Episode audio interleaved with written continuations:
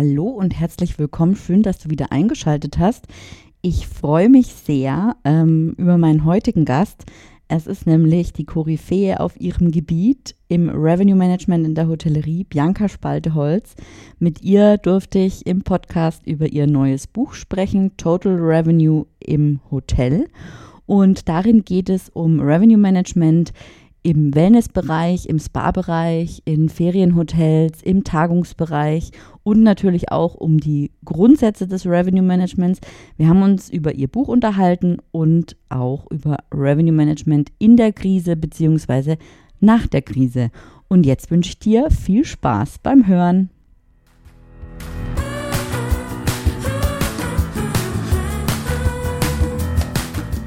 Du hörst Hotelomotion on Air, den Podcast über digitales Hotelmanagement.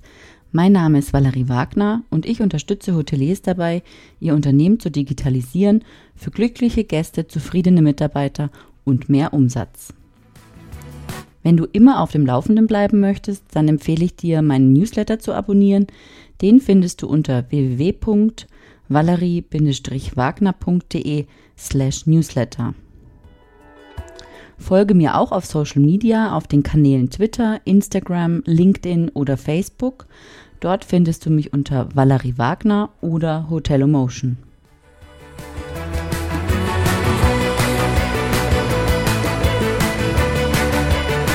Hallo Bianca. Hallo Valerie. Schön, dass du heute da bist. Ich freue mich sehr auf unser Gespräch und dass es geklappt hat. Ähm, erzähl mal, wer bist du und was machst du? Ja, wer bin ich? Ich bin Bianca. Äh, Bianca Spalterholz ist im Grunde genommen ähm, das Synonym, denke ich mal, für Revenue Management seit gut 30 Jahren. Äh, ja. Ich bin so lange schon in der Hotellerie tätig und ich habe mich immer mit äh, Revenue Management, mit Online-Vertrieb beschäftigt und darunter kennt man mich auch. Und das bin ich gerne und mit Leidenschaft bis heute. Schön, ja, das ist also wirklich toll. Ich habe nämlich am Samstag, also ja vor ein paar Tagen, an einem Samstag äh, dein neues Buch in dritter Auflage aus meinem Briefkasten gefischt. Und ich habe ja schon äh, Auflage 1 und Auflage 2. Auflage 1 habe ich äh, damals über Umwege erhalten, ähm, weil ich nämlich den Kurs an der DHA zur zertifizierten Revenue Managerin gemacht hat und dein Buch natürlich vergriffen war, logischerweise. Und äh, dann hat mir das eine Dozentin geschenkt, netterweise. Und mich interessiert jetzt, wie bist du denn damals ähm, auf die Idee gekommen, ein Buch über Revenue Management zu schreiben? Ja, das ist eigentlich, ähm, das ist sogar fast eine kleine, eine lange Geschichte, weil ähm, ich komme ja ganz klassisch aus dem ähm, aus der zentralen Essential Reservation Systems. Ich habe ja viele Jahre für Steigenberger gearbeitet, immer in Reservierungssystemen mit den großen Airline-Systemen und auch mit Hotel. International. Und äh, ich habe mich immer gewundert, dass die Hotels die Möglichkeiten damals schon hatten, und ich spreche jetzt wirklich von äh, 84 in dieser Zeit, ja, mhm. äh, da mhm. gab es noch kein Internet, schon hatten Möglichkeiten, also schon Möglichkeiten zur Steuerung ihrer Kapazitäten hatten über Preise und über Buchungsbedingungen.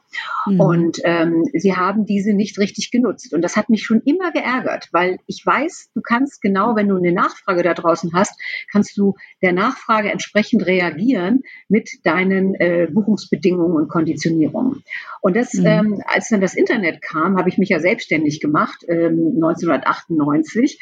Und äh, da habe ich dann gesagt, so, und jetzt wird es langsam Zeit, dass ich mich mal näher mit dem Thema Revenue Management als solches beschäftige. Und es gab nichts, nichts, nichts in Deutschland, wo man sich hätte informieren können. Dann habe ich mhm. mir aus den USA die ganze Literatur bestellt und mhm. habe im Selbststudium sozusagen mir das beigebracht, äh, weil ich natürlich auch schon damals eine Leidenschaft für Logistik hatte. Ich bin eigentlich Spediteurin von Haus aus mhm. und ähm, habe dann gemerkt, Mensch, der, der Markt braucht dringend ein deutschsprachiges Werk dazu. Und ja. dann ähm, habe ich mich mit meiner äh, langjährigen Kollegin und Freundin Barbara Görlich zusammengetan. Äh, die ist Journalistin und wir haben dann gemeinsam den Stoff aufbereitet, den ich schon seit einigen Jahren in, den, äh, in den Seminaren verwendet hatte und mir auch alles selbstdidaktisch, autodidaktisch beigebracht habe. Und das haben wir alles verarbeitet in einem Buch mit ihrer journalistischen Kunst, äh, aus den Texten auch wirklich lesbare, gute Sachen zu machen. Ja, und das war das erste Buch und das war relativ langsam vergriffen, muss ich das sagen, das erste. Und dann mhm. kam das zweite und da haben wir den ganz, das ganze Thema Online-Vertrieb noch mit reingenommen. Und mhm. äh, das äh, war dann noch mal ein bisschen dicker und war sehr schnell vergriffen, weil mhm. plötzlich das Thema Revenue Management dann doch ähm, zum Thema geworden ist in Deutschland. In der Kettenhotellerie sowieso schon, aber die hatten ihre eigenen Akademien. Aber in der Privathotellerie war das noch ziemlich unterbelichtet. Das war 2014 und ähm, dann haben wir jetzt fast anderthalb Jahre an dem neuen Buch geschrieben, weil wir komplett die Themen gewechselt haben.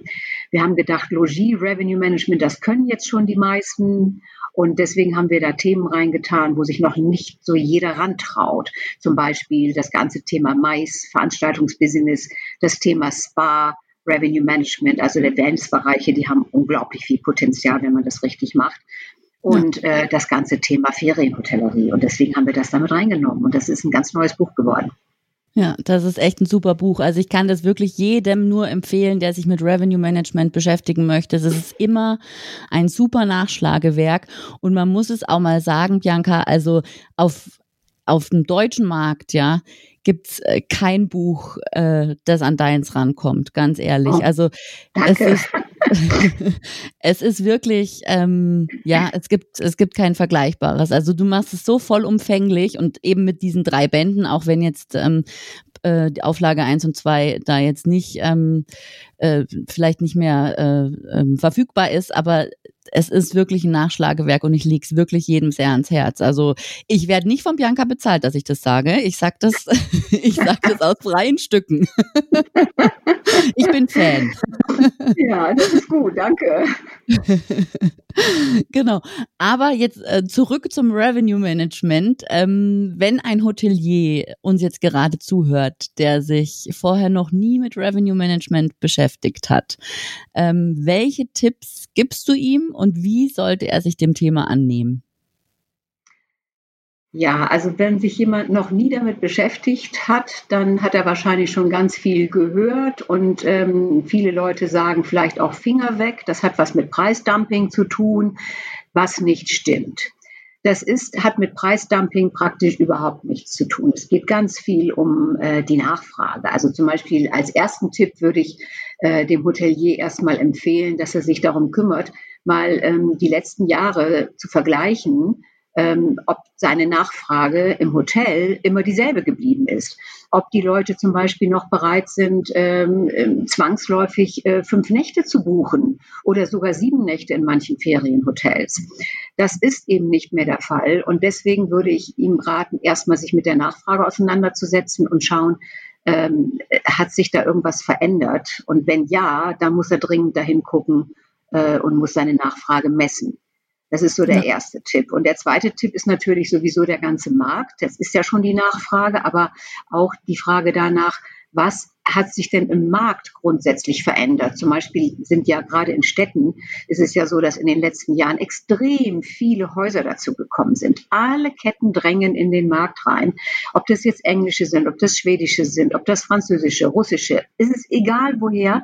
Überall kommen neue Markennamen plötzlich in den Städten dazu mhm. und der Markt wird überschwemmt mit Zimmerkapazitäten. Und die Nachfrage ist ja in den letzten Jahren, das muss man ganz klar sagen, auch ganz gut gestiegen. Ja. Die Hoteliers haben ja gutes Geschäft gemacht, das muss man auch ganz klar mal sagen. Aber wenn jetzt der Markt sich zum Beispiel wie jetzt so eklatant ändert durch einen blöden Virus, ja, äh, ja. dann äh, hat sich, dann gibt es gar keine Nachfrage mehr. Und das ist das andere Extrem. Viel Nachfrage, keine Nachfrage. Und irgendwo dazwischen, da kennen meistens die Hotels äh, in ihrem Markt sich aus, denken sie zumindest. Fällt mhm. aber mal eine Messe weg, kommen viele Mitbewerber hinzu, verändert sich die Nachfrage ständig und der Markt muss ständig überprüft werden. Und aus Dach, auch das sollte äh, ein Hotelier zunächst mal überprüfen, wenn er sich mit dem Thema auseinandersetzt. Und dann kann ich ihm nur empfehlen, Seminare zu besuchen. Und ich bin jetzt persönlich ähm, ein großer Fan von Präsenzseminaren, mhm. weil äh, da hat man dann auch noch die Möglichkeit, sich mit anderen auszutauschen. Man kann sich gegenseitig ein bisschen befruchten, sage ich mal. Und äh, man hat dann diesen Rundumschlag in zwei Tagen äh, mit allen Analysen, die dazugehören, tatsächlich mal sich auseinandergesetzt zu haben mit dem Thema, was eigentlich notwendig ist und welches die Chancen sind. Weil es gibt kaum mhm. Risiken, Aber es gibt sehr viele Chancen, wenn man äh, das mal in einem Seminar zwei Tage lang über sich ergehen lässt, wird man das erkennen. Ja, und dann kann ich nur empfehlen, äh, natürlich ein Buch zu lesen. Also natürlich gerne meins, das ist ganz klar. Aber es gibt auch noch andere, es gibt viele Kennzahlenbücher und so, aber so allumfassend, dass man so den Weg aufzeichnet, da gibt es nicht so wahnsinnig viele Bücher davon. Deswegen einfach sich mal mit dem Thema auseinandersetzen, Blogs lesen, auch den Blog von dir, Valerie, lesen. Da sind ja viele schöne Sachen drin, ja. Beschreibst ja. du auch sehr gut. Genau. Und ähm, ja, das ist auch nochmal ein ganz wichtiges Thema. Und dann so als letztes würde ich, wenn ich ein bisschen mehr Gefühl dafür bekommen habe, wie, was ist eigentlich ein Pickup, äh, was hat das mit meinem Markt zu tun und äh, was hat das mit meiner eigenen Nachfrage, mit meinen Preisen zu tun. Wenn ich das mal verstanden habe, äh, dann kann ich auch vielleicht mal eine Software in Erwägung ziehen. Da gibt es mittlerweile ganz gute Produkte, die auch erschwinglich sind. Das muss man ganz klar sagen. Also auch für kleinere Hotels gibt es da mittlerweile so kleine Pricing-Tools und die sind gar nicht mal so schlecht. Also hm. ich, ich würde in der Reihenfolge würde ich mich damit beschäftigen. Man muss sich daran tasten. Das ist äh, ja. wirklich ein Paradigmenwechsel im Hotel. Ne? Und, und schön, dass du das ansprichst mit dieser Software, ne? Als ich, und das war 2012, 13, 14, 15, mich mit Revenue Management beschäftigt habe und Revenue Managerin im Hotel war, habe ich mein Revenue Management mit einer Excel-Tabelle geführt. Ja, das, das musst du dir mal noch. vorstellen. Ja, das, machen, das machen wir heute noch. Ja, aber damals gab es die Lösungen noch nicht, ja. Das stimmt. Und heute das gibt stimmt. es sie. Also in der Tat, du hast recht. Ich zum Beispiel in meinen Seminaren ähm, stelle ich diese Excel-Listen auch dann zur Verfügung. Und mhm. äh, man lernt es erstmal mit Excel-Listen, weil man sich langsam ja. an das Thema rantasten kann. Stimmt. Wenn man von vornherein, das ist meine Meinung dazu, wenn man von vornherein die Logik wie sich Preise entwickeln, einer Software überlässt, setzt man sich zu wenig damit auseinander. Und die Konsequenz, Valerie, die ist, dass, mhm. das mit, dass die Mitarbeiter überhaupt nicht wissen, was passiert. Ja. Die Mitarbeiter, die denken plötzlich, Gott, die, die haben keine Preisliste mehr auf, wo sie nachschauen können. Sie müssen jetzt elektronische Tools verwenden, um äh, eine Abfrage für eine Woche zu machen. Und in einer Woche kann es drei verschiedene Preise geben. Und dann haben die Mitarbeiter, wenn die das nicht langsam erfahren, durch Trainings auch noch, also Inhouse-Trainings, ähm, dann ist es sehr schwer für die, das mit ihren Kunden äh, sozusagen dann zu verhackstücken, gerade in Ferienhotels. Ja, das stimmt ja. wohl, ja. Ja. Na, deswegen ist eine Software toll, aber man muss erstmal die Prinzipien verstanden haben. Ja, richtig. Ähm, mhm. Jetzt ha haben wir über Ferienhotellerie gesprochen und über eben auch im Buch gehst du ja auch auf Tagungshotels ein, also Tagungshotels, Spa-Hotels, Ferienhotels. Jetzt interessiert ja. mich im Mais-Segment.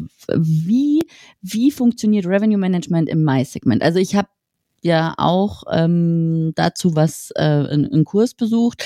Ähm, Quadratmeterzahlen könnten eine Rolle spielen und so weiter. Aber genau, in deinem Buch gehst du eben auf ähm, Revenue Management im Mais ein. Worauf sollten Tagungshotels achten? Mhm. Mhm. Ja, das ist natürlich auch sehr umfassend. Ähm, aber vielleicht ganz kurz erstmal ähm, noch mal ganz kurz einen Schritt zurück. Ähm, mhm. Es gibt Mathematiker, ähm, die Bücher schreiben über Revenue Management für Softwareentwickler. Und ich habe mhm. mir auch so ein Buch mal ähm, versucht, ganz ehrlich versucht mal ähm, ähm, zu verstehen. Extrem schwierig, das, das kann ich gar nicht verstehen, weil ich keine Mathematikerin bin. Aber was die sagen, und das habe ich sehr gut verstanden, die sagen, für eine Airline Revenue Management zu machen, das ist viel, viel leichter, als es für ein Hotel zu tun weil es gibt beim Hotel so viel unvorhergesehene Sachen. Es gibt äh, kurzfristige Stornierungen, es gibt Verlängerungen von Aufenthalten, es gibt verkürzte Aufenthalte und es gibt Zimmerkategorien und so weiter. Und da hat die Airline-Industrie von uns ja sehr viel gelernt auch. So, und jetzt gehe ich aber noch mal einen Schritt weiter und gehe jetzt mal in die Tagungsräume rein. Ein Tagungsraum, natürlich, die Kennzahl aller Kennzahlen ist der Revenue per Square Meter. Das ist ganz klar. Aber wie übersetze ich das in die Nutzung der Räume? Mit welchen Bestuhlungsarten komme ich am besten weg? Und ähm, ich kann einen Raum ja auch zweimal am Tag vermieten, theoretisch. Ja. ja. Und diese ganzen Gegebenheiten, die machen das extrem kompliziert.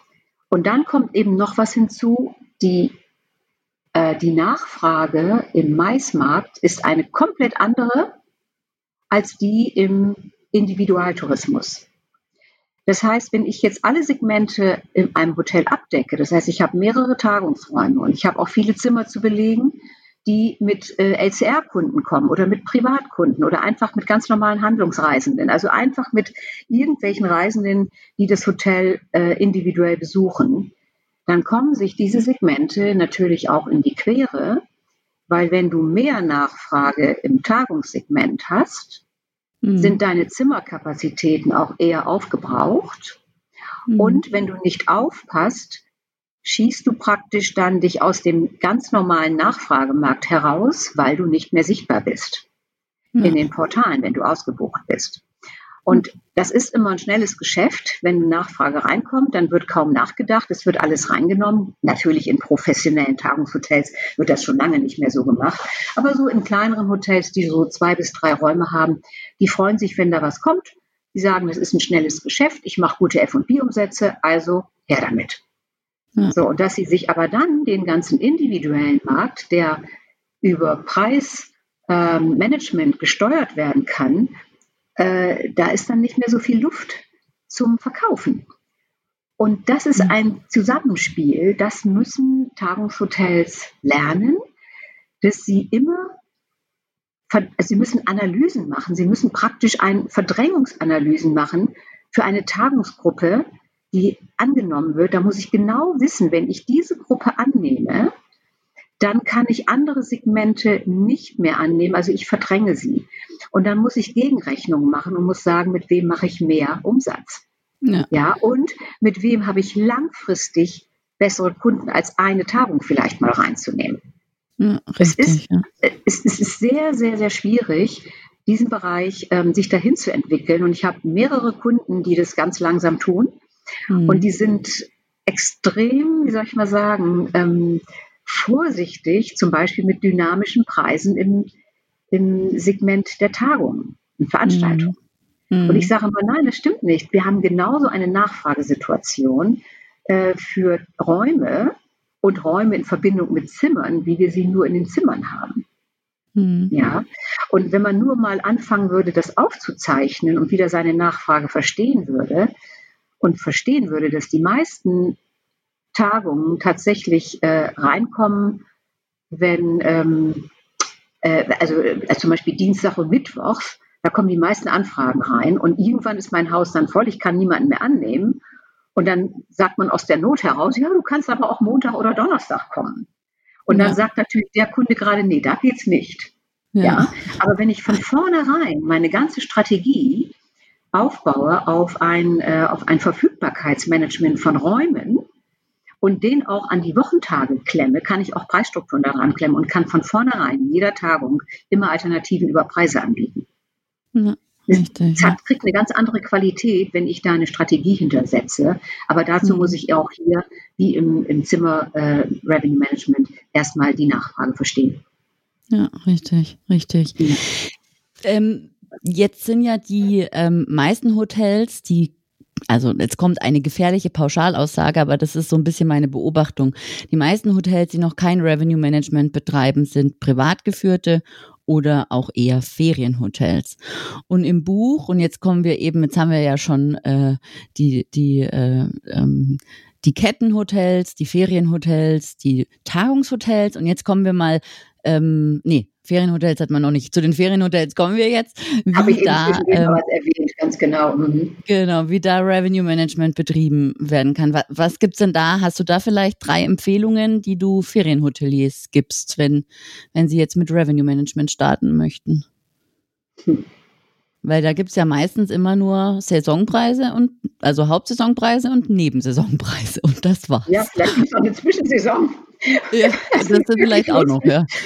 Ja, ähm, ganz, also als erstes muss ich sagen, wenn sich ein Hotelier dazu entscheidet, das zu machen, ein Ferienhotelier, der braucht eins, Geduld, Geduld, Geduld. Mhm.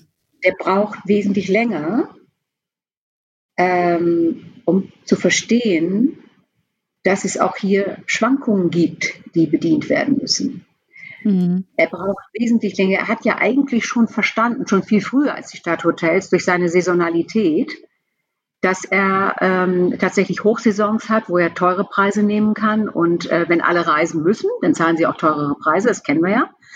Und wenn er eine Zwischensaison hat, dann einen mittleren Preis. Und wenn er eine Nebensaison hat, dann wird der Preis gesenkt. So, und das ist seine Vorstellung von Saisonalität. Mhm. Ähm, das hat er über Jahre tradiert erlebt. Und seine Kunden erwarten auch, seine Stammkunden erwarten auch, dass diese Saisons immer schön beibehalten werden, weil ihnen das irgendwo Sicherheit gibt. Mhm. Das ist, glaube ich, so der größte Punkt. Und wenn ich jetzt, ich brauche sehr viel Mut. Als Ferienhotel brauche ich Mut. Mhm. Mut und Geduld. So, ich muss den Mut haben, zu merken, dass irgendwas ja dran sein muss, wenn bei den OTAs, wenn ich als Ferienhotel zum Beispiel zu, erstmal zu, überhaupt zu OTAs gehe, Booking, mhm. Expedia, HRS wird ein Ferienhotel vielleicht nicht unbedingt hingehen, aber äh, weil die mit Geschäftsreisetourismus mehr zu tun haben. Mhm. Aber die arbeiten mit Veranstaltern vielleicht, wenn es hochkommt. Und sie arbeiten dann mit Booking. Und plötzlich merken sie, bei Booking kommt ja wesentlich mehr rein an Buchungen als zum Beispiel über einen Reiseveranstalter. Mhm. Ja, und dann kann man sich ja mal fragen, woran liegt das eigentlich? Und bei Booking werden ja, oder bei Booking und Expedia, bei den OTAs insgesamt, werden Zimmerpreise verkauft. Und bei Reiseveranstaltern und in der Hotellerie, in der Ferienhotellerie, werden ja oft immer noch pro Person Preise verkauft. Ja, ja, Dann stimmt. werden Einzelreisende mit Zuschlägen bestraft.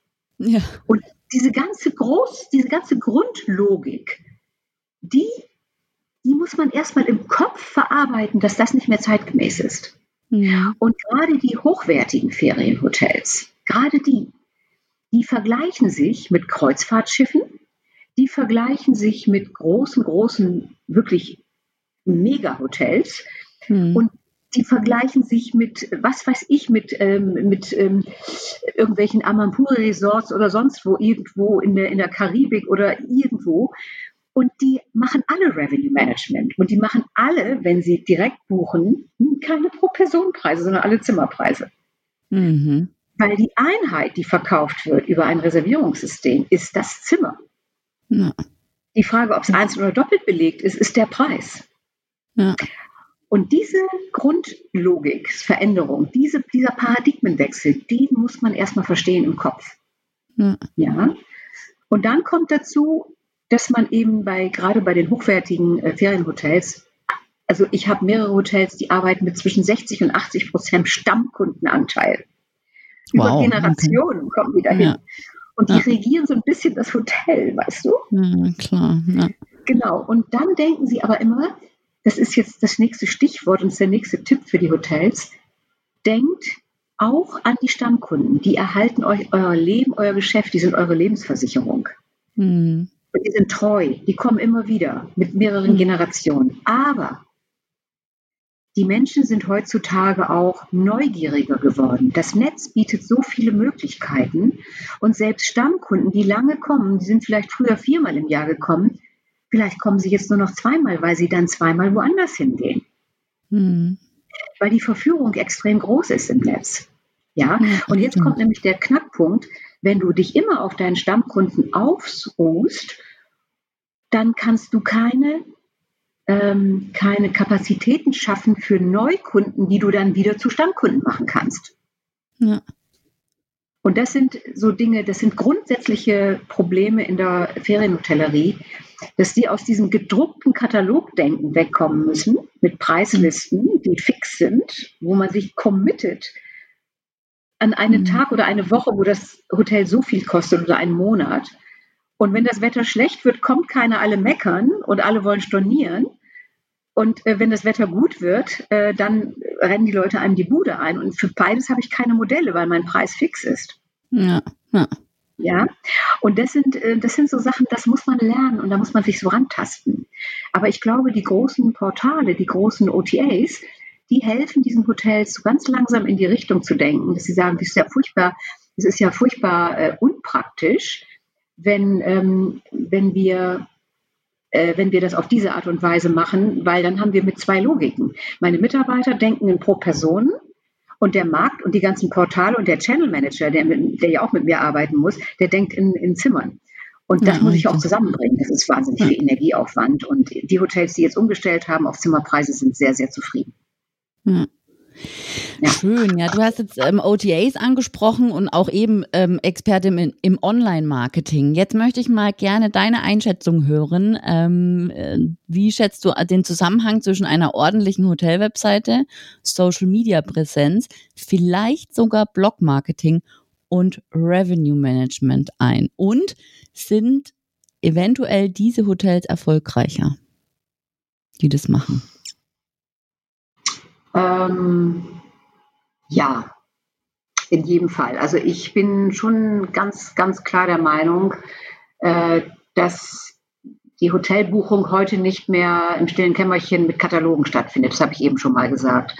Also wo ja. findet sie statt? Sie findet im Außen statt. Und auch die Orientierung, die Customer Journey, die beginnt im Netz.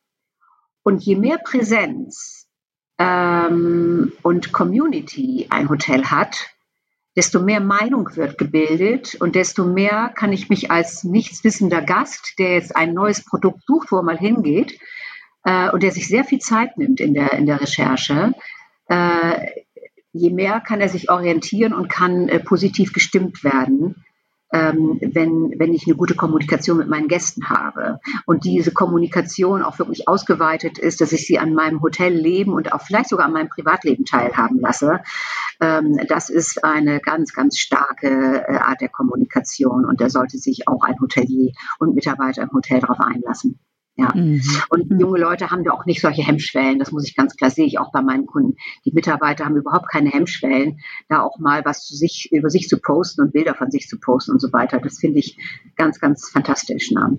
Und mhm. äh, dann geht es ja um noch mehr. Also wenn ich jetzt das mit dem Revenue Management in Verbindung äh, bringe, dann haben wir ja auch Bewertungsportale zum Beispiel, die ja auch eine Rolle spielen. Und äh, das ist ja auch ein Spiegel dessen, was bei mir im Pass passiert im Hotel, die Bewertungsportale. Und die spielen dann auch nochmal mit rein. Und dann kommt immer noch das Thema, wenn ich nicht buchbar bin und man mich sowieso nicht sieht, dann habe ich keine Sichtbarkeit und mein Schaufenster ist nicht gefüllt. Das heißt, ich habe nichts zum Anbieten und ich muss erstmal ganz ganz, ganz, ganz doll gesucht werden und ich muss den Menschen viel, viel Kraft abverlangen und viel, viel Geduld abverlangen, damit sie mich dann endlich mal finden, wenn sie wirklich in mein Hotel wollen, weil ich praktisch gar nicht sichtbar geworden bin, weil ich, wenn ich keine Verfügbarkeit im Markt habe, ich verschwunden bin aus dem Markt. Ja. ja.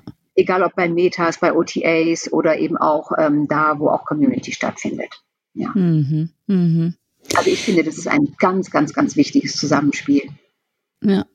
Ja, der Meinung ja. bin ich auch. Also ich glaube auch, dass es ähm, eben, wie du sagst, gerade wegen der Sichtbarkeit und Reichweite ähm, mhm. Sehr viel, sehr sinnvoll ist, äh, das ja. in jedem Fall äh, zu ja, und das, das Storytelling, ne? das Storytelling, ja. sorry, dass ich dir reingrätsche, aber das Storytelling praktisch das, was im Hotel passiert und was Gäste erleben und was Gäste mit Mitarbeitern und mit Management erleben, das ist, das ist einfach toll, daran teilhaben zu dürfen. Ja. Und das, denke ich, äh, motiviert die Leute auch zu buchen. Ne? Ja. ja, das ist so. Deswegen laufen ja auch so ähm, äh, das perfekte Dinner oder irgendwelche ja. Kochsendungen oder ähm, genau irgendwelche Hotelsendungen im, im, im Fernsehen auch so gut, ja.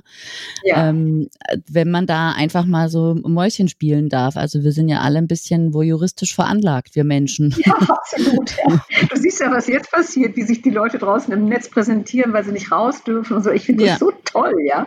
ja. Ich könnte mich daran immer wieder ergötzen, ehrlich gesagt, ja. ja. Genau, eben die aktuelle Situation, die wollte ich auch mal noch ansprechen, weil Hoteliers sind ja aktuell so äh, schon sehr im Krisenmodus. Also ähm, mhm. ich behaupte ja so ein bisschen, dass je länger die Situation andauert, desto wahrscheinlicher wird es, dass nach der Krise das Price Dumping ähm, beginnt. Also wie siehst du das? Tja, also das ist ja immer die schnellste Methode, um von einer kaum vorhandene Nachfrage Marktanteile abzugreifen. Ich finde das unverzeihlich. Ich finde das nicht empfehlenswert. Und ich kann mhm. auch, ich, also ich meine, ich kann auch begründen, warum, weil ich meine, aus der Sicht eines Gastes, ne, äh, der normalerweise in ihrem Hotel, äh, also in, in irgendeinem Hotel, äh, pro Nacht 200 Euro zahlen muss, und jetzt die Nacht plötzlich für 90 kriegt, der sagt sich, ja geht doch, ist doch wunderbar, warum ist das normalerweise so teuer? Ja, stimmt. Der versteht das nicht. ja. Weil das hat ja nichts mit der Leistung eines Hotels zu tun. Ein Preis von 90, wenn es normalerweise 200 kostet. Ja, ja. ich habe da eine andere Strategie und die lege ich auch meinen, äh, meinen Kunden immer gerne nahe und meinen Leuten, die, die mich danach fragen. Ähm, die Methode der Verknappung. Das heißt, ich habe meinetwegen 100 Zimmer und ich habe alle Mitarbeiter jetzt auf Kurzarbeit geschickt. Ich habe kein Geld, aber ich weiß, irgendwann wird es wieder losgehen.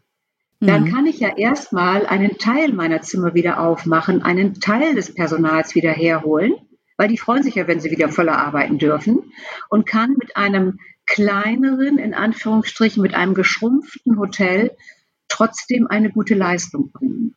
Ja, und wenn wir jetzt mal zu den Airlines gucken, gucken wir in die Ölindustrie. Jetzt kauft keiner Benzin. Was wird gemacht? Die Förderung wird gestoppt. Es wird verknappt. Ja, mhm. damit der Preis mhm. nicht zu sehr in den Keller geht, sondern damit der Preis gehalten werden kann. Das ist Angebot und Nachfrage.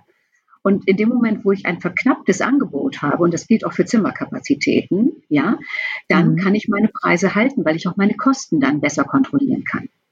Das ja. ist ein Zusammenspiel. Deswegen meine Empfehlung ist, verknappt euer Angebot für den Neustart und dann geht ganz langsam wieder rein, startet durch mit dem, was ihr habt und dann könnt ihr ganz langsam euch wieder rantasten an die neue Nachfrage. Die wird kommen.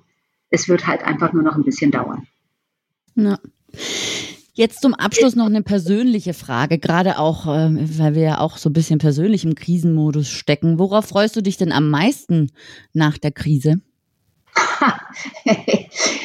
Also ich freue mich natürlich ganz, ganz doll für die Hotels, die wieder hier bei mir anklopfen und Beratung und Trainings wollen. Da freue ich mich ganz doll drauf. Aber ich persönlich habe was Neues entdeckt in dieser Krise. Ich kann ja meinen kreativen Kopf, den kann ich nie stoppen. Das geht einfach nicht. Ne? Ja. Und ich habe jetzt aus der Notwendigkeit heraus wirklich entdeckt, dass man ganz toll auch Online-Seminare machen kann, Webinare und Zoom-Meetings. Und ich glaube, ich kann dadurch auch ein sehr gutes Preis-Leistungs-Verhältnis bieten, weil auch die Reisekosten, die Reisezeiten, das, das fällt ja jetzt alles weg. Und dadurch kann ich auch äh, zum Beispiel äh, so manch ein Seminar günstiger anbieten, ja. Ja.